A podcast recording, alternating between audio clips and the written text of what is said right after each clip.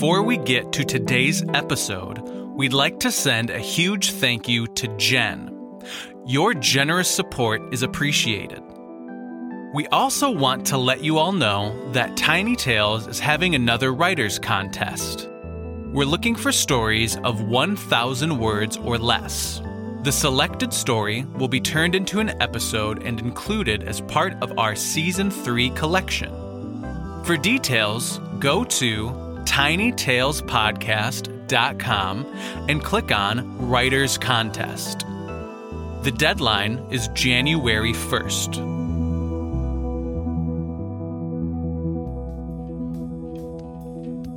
And now, Tiny Tales presents Leaving Town.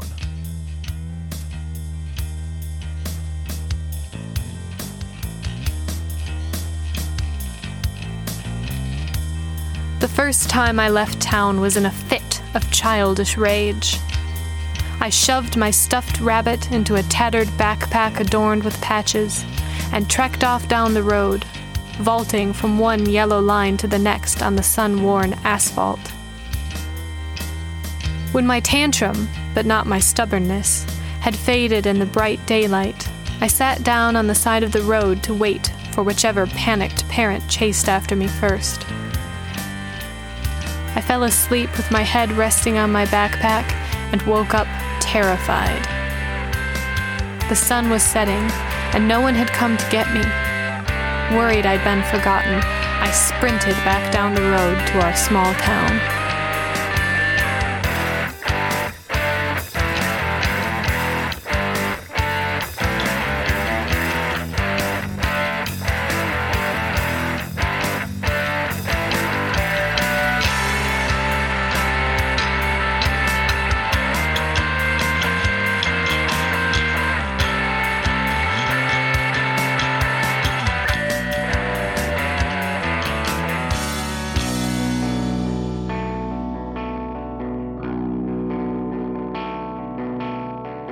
Whole experience must have left me unsettled.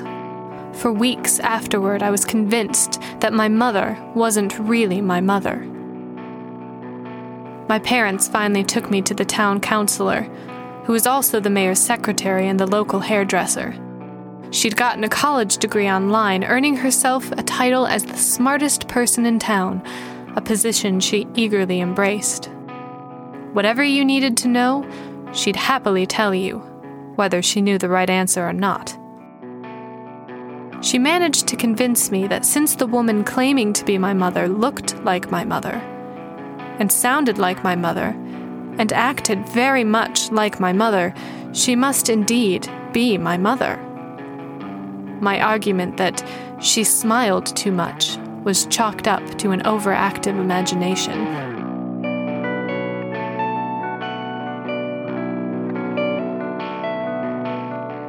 The second time I left town, I hadn't intended to leave at all. I started down the main street, past the brick buildings with for rent and going out of business signs taped in their dusty windows. And when I reached the edge of town, I just kept walking, kicking at loose pebbles as I went. Like most small towns, we were drying up. The younger residents had filtered out until it felt like I was the only one left. Only the elders remained, as decrepit and decaying as their buildings, and just as cemented here. You can take the town out of the person, but you can't take the person out of the town, they croaked whenever anyone mentioned leaving. It should have been painted on the peeling welcome sign, adopted as our official motto, not that anyone would see it. We never had visitors. The wind gusted across the open plains, shoving at me as I trudged down the road. The town had faded onto the horizon, and I was about to turn back when I noticed a small clump of buildings ahead of me. As far as I knew, only open fields and country roads lay between us and the rest of the world. I walked forward, curious.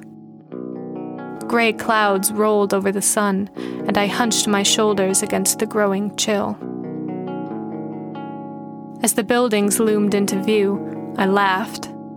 Apparently, all small towns look the same parallel rows of red brick buildings lining a cracked street, high glass windows and awnings set into their bare faces.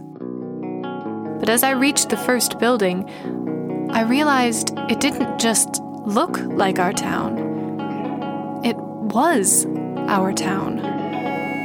Smithson's general store was painted in faded white letters over the window, and next to it stood Gregory's Hardware, both names I'd known since before I could read them.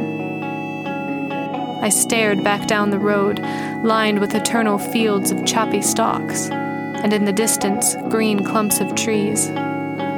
It all looked the same, and I convinced myself, though I knew I hadn't, that I must have turned around and simply forgotten.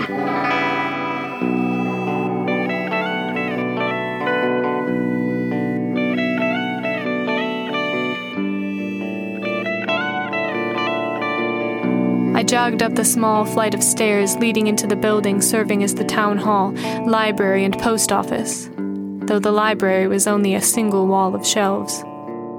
A mostly blank sign out sheet was tacked on the wall next to it, with a pen swaying on a silver chain. I had always thought it ironic that we were free to take and return the books as we pleased, but the pen was chained. Miss Vincent, the librarian, archivist, and town hall receptionist, looked up from behind the heavy wooden counter, huge glasses balancing on the tip of her nose, and smiled. She was a tiny, wrinkled woman, one of the elders, who had lived here as long as I could remember. Something I can do for you? she asked. Are there any other towns around here? I wasn't sure why I'd come in here, except I was almost positive a town had faded on the horizon behind me, and another grown on the horizon in front of me. Maybe there was another explanation for my confusion. You can check the map, she said, motioning to a faded poster on the wall. Our town was drawn in cartoonishly large buildings in the center surrounded by stretches of empty land fading to blank paper and a single compass rose in the corner. But there was no other town. Miss Vincent was bustling around, shoving ledgers and papers under the counter. A soft smile hovered on her lips as she worked. It's almost time for the community dinner, she said, straightening up. Walk with me. Every week, the town gathered in the church hall for dinner and gossip, and I had completely forgotten today was the day. I followed Miss Vincent back out to the street. She pulled the heavy door shut behind us, not bothering to lock it. The unwavering smile was still pasted on her face as we headed toward the other end of town. Halfway, I stopped I remembered passing this same building mere hours ago. The windows had been decorated with spider webs and meandering lines drawn in the dust by wandering insects. But now they were fringed with pale pink curtains, and inside the walls were covered with rows of jars filled with brightly colored sticks and spheres. Graham's Candies was painted in an arc of striped letters on the glass panel above the door. Did someone buy it? I asked, staring up at the sign. Oh, heavens, no. Miss Vincent laughed through her eternal smile. Elmer would never sell. Fifty seven years he's run that shop. Never closes except on Sunday and holidays. The door jingled and Elmer appeared, squeegee in hand. He smiled at us before turning to attend to his already spotless windows his blank grin reflecting in the glass. I had known Elmer my whole life. There was nothing outwardly strange about the pudgy, balding man with weepy blue eyes happily cleaning his windows, except I had seen him at the last community dinner, and he had looked as vacant as his building. Better hurry, Elmer, Miss Vincent smiled, marching down the sidewalk and dragging me along. Don't want to be late. Be there soon. he smiled back. I followed Miss Vincent in a daze, pulled on by her tight grip on my arm. The other buildings looked the same, I thought, but also somehow different, as if I was noticing things about them for the first time, but I wasn't sure whether those things were actually new or I'd just never noticed them until now. I was completely disoriented when Miss Vincent pushed open the heavy church door. The rest of the town was assembled inside. Their faces turned, and a smile was carved on every one. The third time I left town, I ran.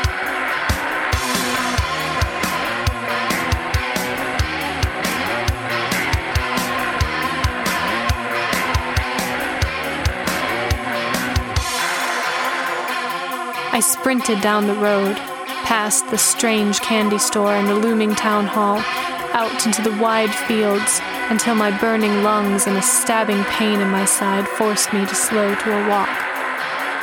The town was disappearing on a darkening horizon. I fought against the bitter wind, hugging my jacket around myself. This time, each step was deliberate, straight ahead, never turning. Another lump of buildings came into view, dark against the growing gloom. I found myself again standing on the threshold of a small town. Red lights spilled out of pristine windows, staining the pavement. The worn and faded signs I remembered, all familiar names, had been replaced with crisp, clean letters. There was no mistake this time. I hadn't turned, but I again stood at the edge of our town. Only it wasn't my town.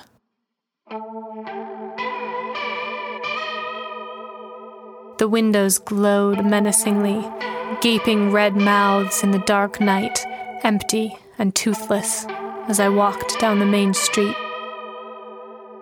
A dancing, smiling face hung in each window next to, Sorry we missed you, at the end of the street, the church door stood open, bright light shining out.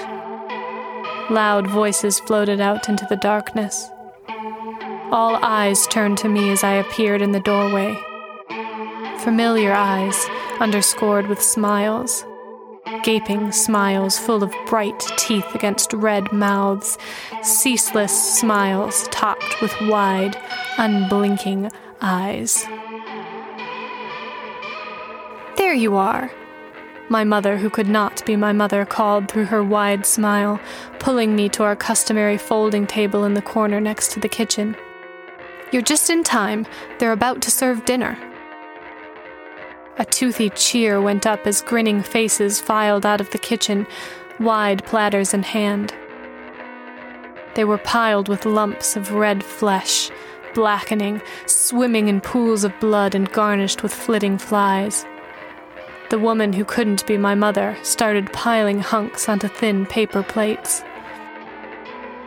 What is this? I choked, shoving the plate and its raw stench away from me. Bloody juices soaked through the thin plate, leaving pink streaks on the table. Who was it this time? My mother asked my father with a smile, carving the flesh on her plate with a flimsy plastic knife. He grinned back, shrugging. Anne, my mother, who wasn't my mother, exclaimed. You remember her. The eternal smile contorted her face as she spoke. You were in Mrs. Ames' class together. Sweet thing. Wanted to go to culinary school. But she she left last week, I stammered. What does she have to do with this? No one ever leaves, my mother said.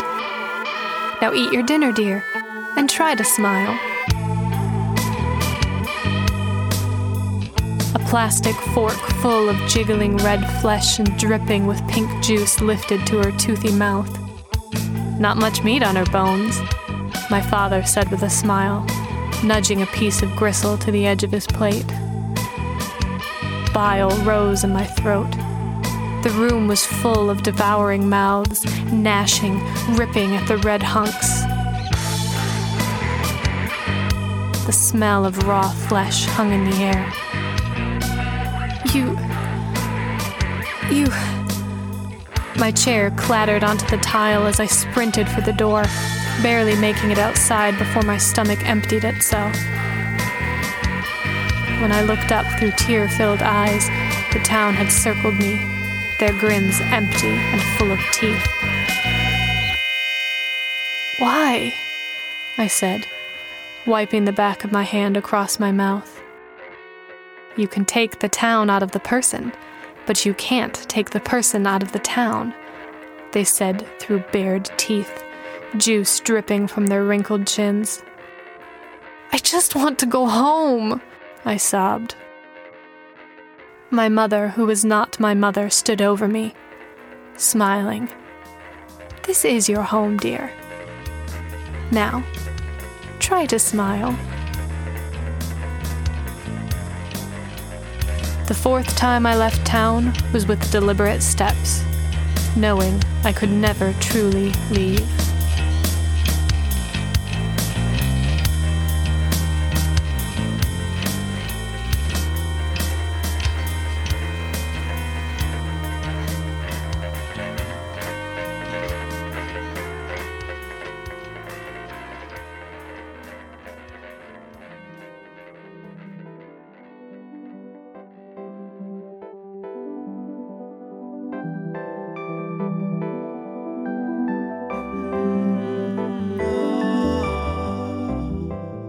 Today's episode of Tiny Tales was written and narrated by R. E. Rule. Music and production by Frank Narat. If you enjoy our show, don't forget to rate and subscribe. Join us on Patreon for as little as $1 per month to gain exclusive access to the Tiny Tales soundtracks. Visit us at tinytalespodcast.com for details. Thanks for listening.